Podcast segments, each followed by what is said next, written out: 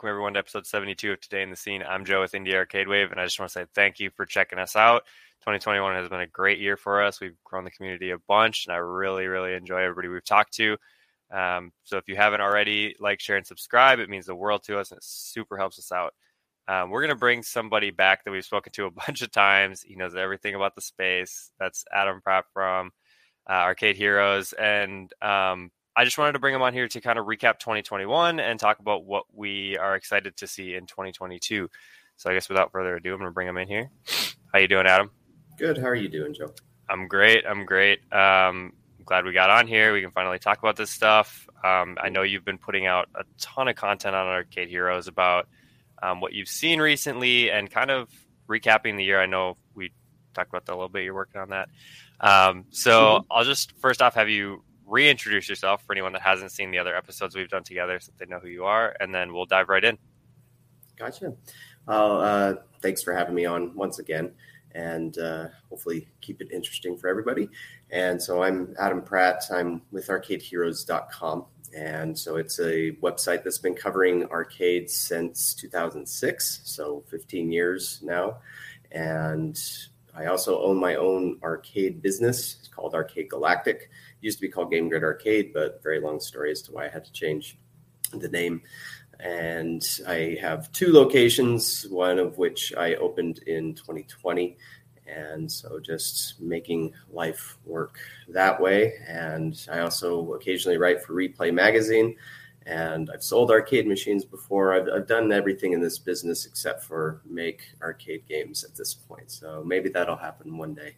But uh, that's a sum up of what I do. Yeah, I, I, guess I wanted to congratulate you on 15 years. That's awesome. Um, I know that that just keeps growing for you every single year. Um, mm-hmm. and yeah, maybe you should make arcade games. Who knows?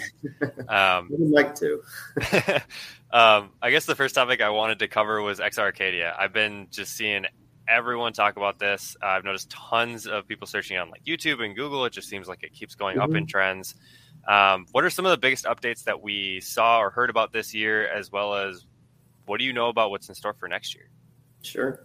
So, um, like earlier this year, there was a trade show called Amusement Expo 2021, took place in Las Vegas, and that was the uh, debut U.S. event for the company. They've been around before that.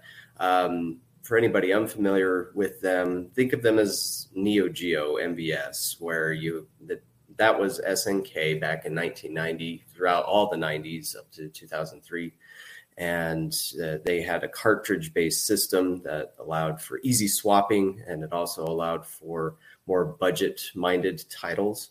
And it, it, also saved operators a lot of money. That's where uh, the neo geo was very successful in latin and south america and that allowed it to get into a lot of places and that's one reason why king of fighters is so popular in latino communities is just because that's what they a lot of them grew up with. And uh, they they didn't really see street fighter or virtua fighter uh, or mortal kombat necessarily just because it was a lot more a lot easier to find something like um, king of fighters. But uh, the x arcadia is essentially trying to do that for today and one reason why they're doing that is because in Japan, for the past 10, almost 15 years, really, um, most Japanese arcade games have been on something akin to a subscription model. Um, we call it revenue sharing in the business.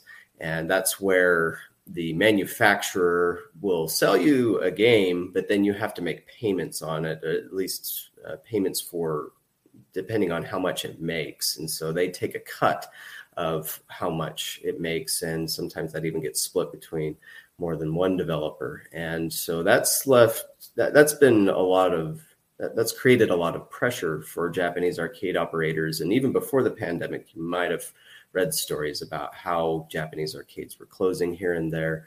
I mean, there's still a lot that have been out there. Even after the pandemic, there's still many that have managed to survive but it's just made it really difficult for anybody who wants to open up an arcade in Japan to actually make enough money to pay themselves and all their other bills because almost every game they have, unless they have nothing but older games, uh, tends to be sending a lot of the money over to the manufacturers. And so the X Arcadia was made to bring that old business model back, but with newer hardware. It is PC based.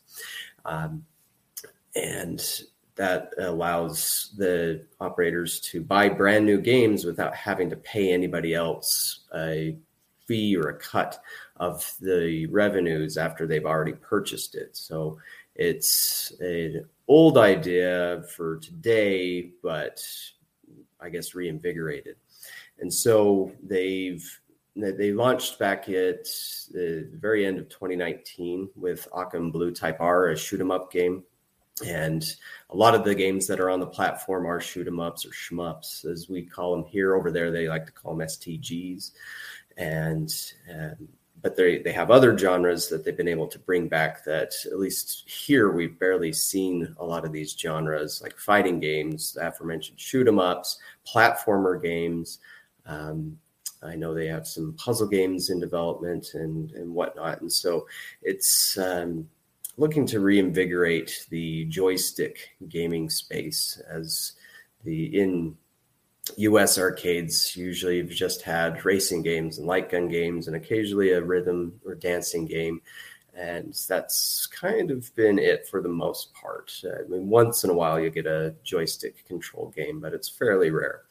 And and of course, there's VR that's uh, coming up from a lot of major manufacturers. And so, um, yeah, they I got to see their dedicated cabinets at Amusement Expo 2021, and then I met him again at IAAPA 2021, another trade show. Uh, IAAPA is essentially the E3 of the arcade industry. Uh, obviously, this year it wasn't as big as it had been in the past. In 2019, was the largest I think it had, they had had in their 100 year history, and um, but still, it was nice to uh, see him play those games. But uh, as of this moment, I guess I should have looked this up uh, prior. I think there's somewhere around 16 games that have been made available for it or that you can purchase right now. And um, I'd have to do some counting there, but somewhere around 16, 16 to 20 games. And then um, they've got a lot more in store for the future. But of course, thanks to the uh, the pandemic, uh, a lot of things got delayed. Uh, had that not been a pressure still going on, then there would have been a lot more games released this year. Um, but from what I know, a lot of stuff's gotten pushed back to next year. And next year, um, we're looking at getting a lot of fighting games, one-on-one fighting games, and um, so one of those that I did get to play at the show was Samurai Shodown 5 Perfect and by SNK. And so that is a major partner that they added to their roster of developers that are uh, have joined the platform. I mean, they have a lot of big names out of Japan already. They've been working with Cave and G.Rev, and uh, they they got Moss on board. But as I mentioned, SNK is one of those that uh, announced earlier this year, in the first game was Samurai Shodown 5 Perfect. Unfortunately, I wasn't able to um, publish that footage of that game uh, that I got to play, and but it played beautifully and perfectly, no pun intended. Um, and then I also got to play Crimson Katana Exa, which is a kai known as Akai Katana. That's a cave game a cave shoot 'em up, and it just looked and played great. And that'll be coming next year. And uh, let's see, they also mentioned. Uh, let's see here. Hello. My daughter here, I guess, wanting to join. Um, so they've got, uh, oh yeah, I got to play Cotton Rock and Roll uh, which is the 30th anniversary of Cotton.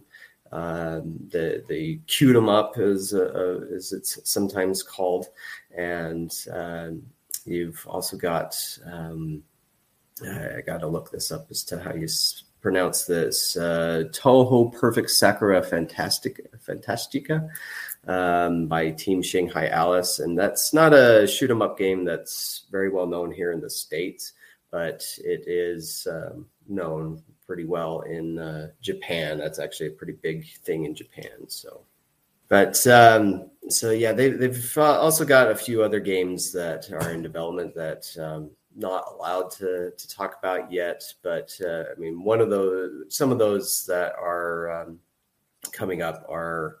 Uh, from SNK, and so you can definitely expect some really cool things from SNK and some other companies that have some names that again they haven't been announced, but I mean, assuming that uh, things turn around a little better in Japan, because that that's one reason why they've done a lot of delays is because just the pressures on the Japanese market with as far as the um, um, the the pandemic goes, that's caused a lot of delays. But um, they assuming things can continue to improve, or depending on how this Omicron uh, thing goes, um, we'll hopefully be getting some much uh, needed content sometime next year. Gotcha. Yeah, I know everybody's pretty excited for the X Arcadia stuff to come out, and just more games and more availability is is big. Production's hard, um, but I, am sure everybody's working through it. Um, I guess that kind of touches on what you were talking about with IAAPA and as AM, AMMO that is in uh, um, Vegas. Um, I guess you made it to a couple trade shows this year, and I wanted to know what games really stood out to you that you're excited to see come out next year. Mm-hmm. Um, well, one of those that I mentioned, the, or two of those, uh, the Samurai Shodown, Five Perfect and uh, the Cotton Rock and Roll uh, for X Arcadia. Those are really exciting. Um, I, I, guess I should have mentioned P47 Aces Mark II, which is a side scrolling shoot 'em up on X Arcadia for players. Uh, and um, and I got to play that at both trade shows. Um, but uh, outside of XR Arcadia, um, I, I've not really been big into VR, but the, the Sega had something new, and basically their first really major production with VR that they've ever touched called VR Agent. Um, it was interesting. It wasn't perfect. Um, is what was unusual about it was that uh, you have a, a, VR headset attached to the back of a light gun, and it's a two-handed light gun. Just got to bring my hands here, and so uh, you hold the gun up to your face, and so you have the VR uh, on your face here, and so um, it's interesting uh, in that it has a first-person shooter game. And uh, in arcades uh, you know there have been first person shooter games and i think there's ways to do it. It's just you can't do it exactly like a console game and that's why they've usually failed. Like there was war final assault back in 99 or 2000 um, you've had uh, i think it was called OutTrigger by sega. Um, and there was Half-Life 2 Survivor in 2006 and, and in Japan they've done a few first person shooters uh, that Half-Life 2 game a Cyber Diver game and um, one called um, oh, oh Left 4 Dead uh, they they did that um, but it's just always very difficult to per- reproduce keyboard and mouse controls but uh, this one that Sega did um, it's it's interesting that the, the only main fault in it is because you have to have that thing held to your face. A lot of the times it would get out of focus a little bit, and you're doing fast action shooting guys. Um, but it's that aside, it was actually pretty fun, and I like first person shooters, and and so uh, it would have been interesting if they had had the main model there, the two player model, what they had at the show is only a single player, but they're only releasing it as a two player, which can also link two units together. Uh, so that was interesting. And um, I think it's a little bit cheaper than a lot of your VR games because that's the other problem with uh, most VR content in this business is this it's just so expensive, and so you have to charge a ton of money uh, for it. But I just don't know how easily sustainable that is over the long run. But I've heard thing, you know, Virtual Rabbids has done extremely well on the market, and the King Kong VR is doing pretty well. Um, it's just I don't know if it works for smaller locations like mine. Um, so that was interesting. Uh, Sega also had um, Jet Blaster, a jet skiing game or water personal watercraft uh, racing game that was fun and kind of had some outrun elements to it, uh, such as the branching system.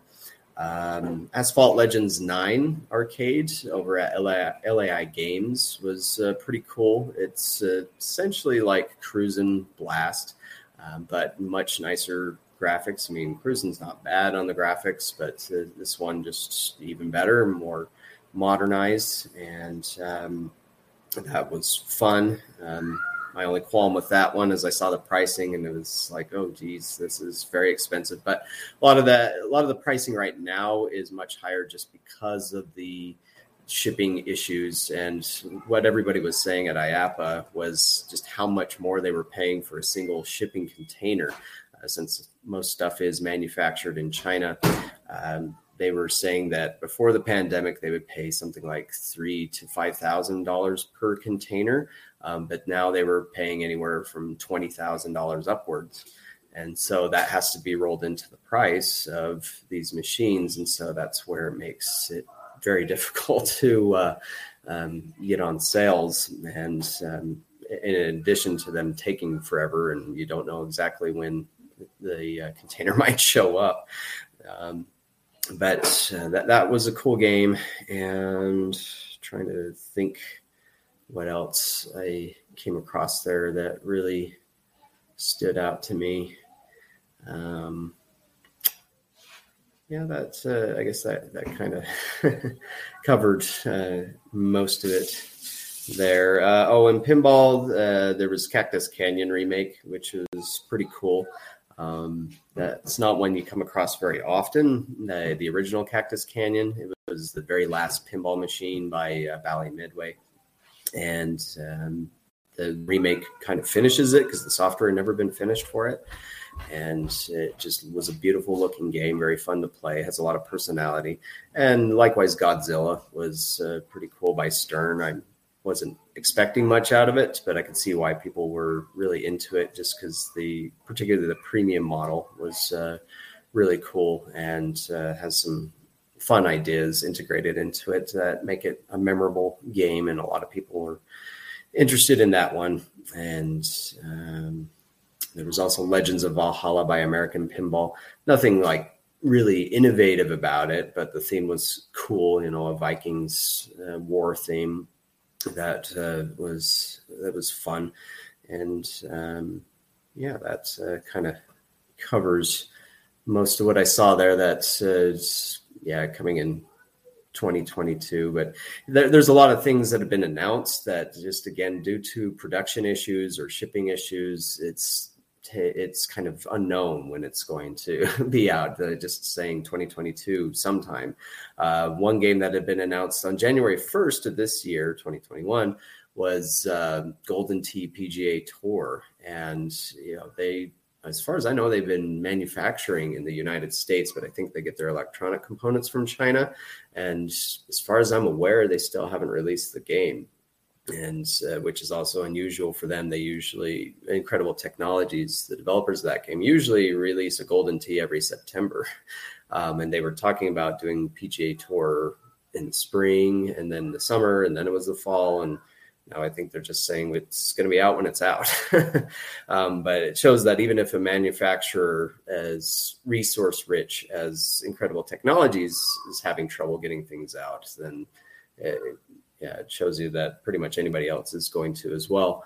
And that was the thing with Raw Thrills. Like Raw Thrills usually has something new that they show at something like IAAPA, more than one new product, and they didn't bring anything new because they were saying that if you were ordering something that we've already announced, like Superbikes 3 at the show, we probably wouldn't be able to get it to you until April or May of 2022 and so they didn't want to roll out new products that uh, could take even longer to show up.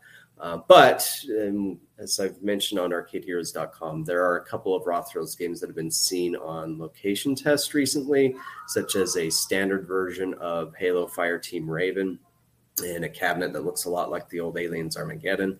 And uh, also just got information on a game that um, uh, the Furious, and so they've got a new racing game based on the Fast and Furious franchise, which they've done three times before. So this would be number four. Um, but I only got a shot from behind the cabinet. It's kind of an odd shot, and not of the game itself, so don't know much about that, but can safely assume it's like uh, the old Fast and Furious games, just with newer graphics. So that'll come sometime in 2022 as well. Yeah, all super exciting stuff to see, and yeah, it, it really hurts that shipping has gone up so much because it makes games that people want almost unaffordable to a lot of arcades. So you have to be like a major Dave and Buster's or something to even be able to get your hands on that kind of stuff. Yeah, yeah, exactly. Because uh, I mean, usually when it comes to these trade shows, you do have a lot of people that are, I, I'd say, are like dreamers. You know, they want to get into the business, but they're not sure, and uh, they're just checking things out, or they um, don't have the budget for it. And in the past, I would say the average cost of a brand new arcade game was somewhere around seventy five hundred to eight thousand dollars. Um, but with some of the pricing that I saw lately, it's probably that average is probably shot up to ten thousand, if not higher. And so um, it, it it sucks, but you know it's just the reality of of how things are going between shipping and production costs. I mean, as anybody that's in production knows, your electronics components costs has gone up. Um, your and there's inflation that's also affecting things. I mean, we've seen inflation affect everything from food and gas and all this other stuff. Um, that's been a pressure as well. And I just had to get a new car recently, and I was absolutely shocked because as I was shopping around, um, there were a bunch of used cars that cost more than brand new cars, and I, I couldn't believe it. And so it, I actually ended up getting a new car because it was cheaper than buying uh, a used car that you know maybe was a thousand dollars less than brand new, but it already had like forty thousand miles on it. Or there were some cars that had you know more than fifty thousand miles on it that were still costing more than some brand new ones, and so I just I couldn't believe it.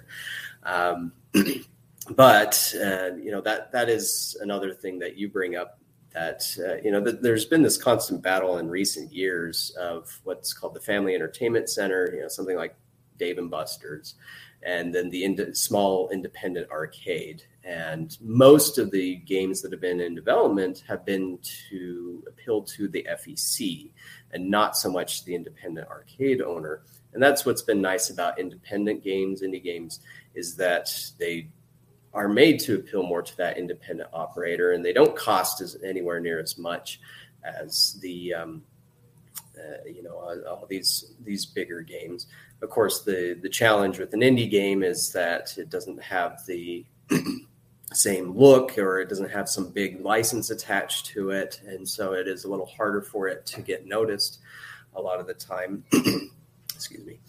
And uh, so there's that challenge there, but you know, there's plenty of opportunity that I think indies have to take advantage of that space that these bigger companies haven't been uh, filling uh, especially the bar arcade scene. You know, because there's thousands, there've been thousands of bars out there that have arcades in them, but most of them don't want to spend uh, 16, 18, 20,000 dollars on a brand new racing game. And because if you buy a racing game, you want to buy more than one unit, at least you want to buy two to link them together. You know, the arcade business has always been happy to, to sell you two uh, other than one. Um, gosh, and then that uh, reminds me, uh, I was for some reason I completely forgot about Namco. Um, so among the games that I played at IAAPA that uh, were a lot of fun, Maximum Tune 5 DX Plus, which I do have on order, a new racing game. Uh, probably the, I, I, in my opinion, it's uh, one of the best racing games on the market. And that's why I don't know why I forgot that. So sorry about that. Um, but it's just so detailed, it has so much content uh, put into it that uh, it's it's created a very loyal fan base of players and um, looking forward to getting that one. That's launching on January 12th, 2022. And so I hope to get my kit, my upgrade kits in for that soon. And then they also introduced Pac Man Battle Royale Championship, which is a sequel to Pac Man Battle Royale. And that game was released in 2011. And so almost 10 years later, but it's a higher definition version and just adds a other bunch of bells and whistles to the game that really makes it a perfect game for bar arcades, multiplayer, and it'll support up to eight players. So, kind of taking a page from Killer Queen as far as getting that many players uh, together. But um, at least the Pac-Man game from Namco's side, it also is a more affordable machine than uh, what a lot of the other machines are out there too. And so, again, that's uh, with, with, what indies are normally doing, as well as something like the X Arcadia platform, where if you have a game that they want to, they would like to put out on there, um, that can give you a pretty good opening, and, particularly with the X Arcadia, I think it's that's why it's so appealing to indie developers is just because you it will allow you to get your game into arcades, but you don't have to put all the uh, resources and uh, spend all that money on building a whole new arcade cabinet and getting the platform and sourcing all those parts right now. Um, and so that, that gets to be X's uh, thing as, as far as handling all that side. And you just have to worry more about getting the software side right. But and, and, you know, if you look at the XR roster, there are a lot of games on there that are considered indies on the PC or console side of things. Um, but of course, they do make sure that there are changes made to the gameplay so that it works for an arcade environment because that is a bit of a different beast than what you would typically get on your console. And, uh, and but the, the Exa guys are great at working with developers on that to make sure that it it fits what an arcade needs, so that it can do better. But uh, and they've they have rejected some games that uh, were presented to them, but they just played too much like console games, where on one credit somebody could play for forty five minutes, and in an arcade environment that doesn't really work out too well because that means the game's not going to earn. And if it doesn't earn, then arcade operators like myself won't want to buy it because we won't make our money back. And so, um, as much as that might suck from a monetization point of view, uh, you know that's why arcades have tended, or the best arcade games, they they can take your money, but uh, when you get good at them, then you can go on longer and longer. And so, unfortunately, there are a lot of more modern games where they have time to die timers put into them, uh, where it just kills you regardless of how good you are. And so I, I, don't like that myself. And there was one game I played at IAAPA that was just crazy on how that was called Elevator Action Invasion by UNIS. And it just like I was shooting this helicopter boss that shows up maybe a minute into gameplay and didn't matter how much I was shooting it, it wouldn't destroy it and it would hit me and take my health down and I was dead fairly quickly and that was frustrating, not fun. Um, so it's about finding that balance, but I'm getting off on a tangent.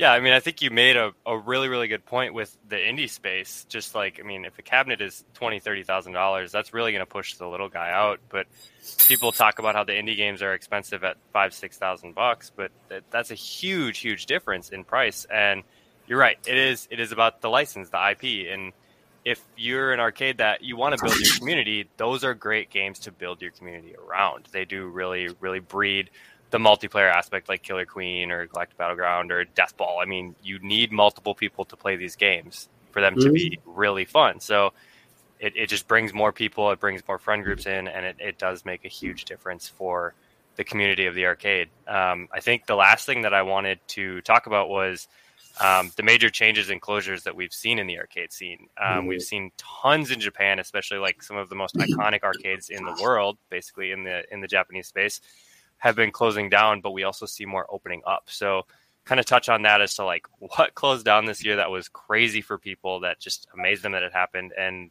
what have you seen that's opening up?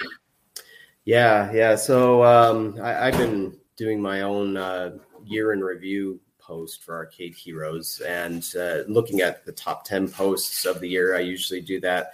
I'm usually not a top 10 listicle guy, um, but because oftentimes that's just based on opinion and conjecture. But at least with top 10 posts of the year, I can look at the data and say, okay, this is what people actually were reading. And so I like to look at that. But I was a little bit saddened to see that the top two stories on the site over the year involved location closures. Um, uh, one of those was the Museum of Pinball in, uh, I think it was Banning, California, and they auctioned off all their machines. And you know there was a lot of machines that they auctioned off, and then the pricing was made public because it was an auction, and uh, that's kind of caused an additional disruption in the market, and because a lot of people were looking at oh this game sold at auction for this much so that means my machine must be worth this much and it's it's crazy. I even had a guy contact me uh, about a Marvel versus Capcom 2, which I had bought, you know, for several hundred dollars, you know, 10 years ago or something like that, and he was offering 3000 for it. I was like, "Wow, maybe I should sell it." um, but um, then it's like, well, then try and find another one. That's what I'm going to be paying. Um, but uh, there was that. There was a uh, FEC in London that also closed. Uh, let me find that one really quick. Um, and th- this was actually the top story on, um, yeah, the Namco Funscape in London had closed, and that was also a very popular, very um, well-known site there. Um, and that so that just got a lot of attention. But that story also did touch on alternatives that you could come across in um, in London. But uh, you know, in London also had had this uh, site known as the Trocadero. I hope I said that right. Um, that had closed down. I, I believe the Funscape in London had uh, been close to that or associated with it somehow. I've uh, not been to London, so I've never been sure how that's all, worked out and how close these things were to each other. But um, you know that got a lot of attention. GameWorks closing down. We just learned about that last week, and actually, a lot of employees only learned about it from hearing about it on social media. And so the leadership of GameWorks, the current one, um, didn't bother to let a, a lot of people know about that they were closing down. Um, but from what I also learned is that a lot of the GameWorks locations had just been closed since the pandemic started, and so I think the one at the Mall in America, Mall of America, had been closed that long, and uh, a couple of others just haven't been open for almost two years, and so. Um, I guess it wasn't a big surprise on those ones, but there were some other locations, like I think the Las Vegas one, um, had been open. It's just, um, yeah, the, the, that's some more on the American side. Um, there actually was another one in um, the UK called New Game Arcade, I believe, uh, where they had just opened uh, not long ago, and they didn't say exactly why, but they ended up closing already shortly after they were doing an expansion. Um, but then, as you mentioned in Japan, uh, there was uh, some closures, and so um, it wasn't uh, too long ago where Sega, uh, you know, Sega had a bunch of um, uh, arcades that they had set up or that they've been operating for many years, and so you have Sega branded arcades all over Japan. Um, but with the pandemic, uh, Sega essentially call, uh, said we're done with arcades, and so they severely uh, reduced the amount of staff developing arcade games, and there was a lot of retirements. And then on the arcade operations side of the actual arcade sites, they sold off their business to a company called Genda. And um, and so Genda, they had to take a look at what was working, what wasn't, and they've closed down some sites. But there was one in particular um, the name is escaping me off the top of my head. I want to say it's in Shinjuku, but I can't remember for certain. I should have looked that up um, beforehand. Um, but uh, either way, there was one that was set up in Japan um, that had, had, just been a very big arcade and had a very very good community around it. But apparently, they just couldn't make it. But funny enough is that they closed that down, but then they opened it up. Uh, they opened up another one right across the street from it. It's just that the game selection is now very different. It doesn't have as many video games, and uh, from what I recall, and hopefully I'm getting this right as to the exact location,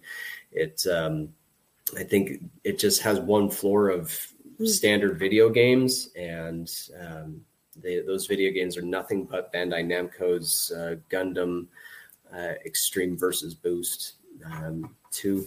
And so um, it, it's not quite the same, even though it's right across the street. But uh, that's one thing to also keep in mind with some of these uh, Japanese ones is that they are um, they um, sometimes you have sites that were set up with very poor uh, landlord or leasing agreements, and so they just the location was paying out way too much money uh, just on rent, and so that's where they had to sometimes shut down and go somewhere else or get a new contract or something along those lines. Yeah, I mean it's it's always sad to see them go, and I think the the big one in Japan was in Akihabara. Um, oh, that's um, yeah, yeah. So that one that one closing was just like a huge stab in the heart to basically the whole arcade scene. Mm-hmm. Um, and yeah, I mean, I, I, think that's that pretty much wraps up everything I wanted to talk about today. Um, hopefully, we can see some more arcades coming back and the business growing. Um, but I guess the last thing is just let us know where they can find uh, Arcade Heroes and let us know about the social medias.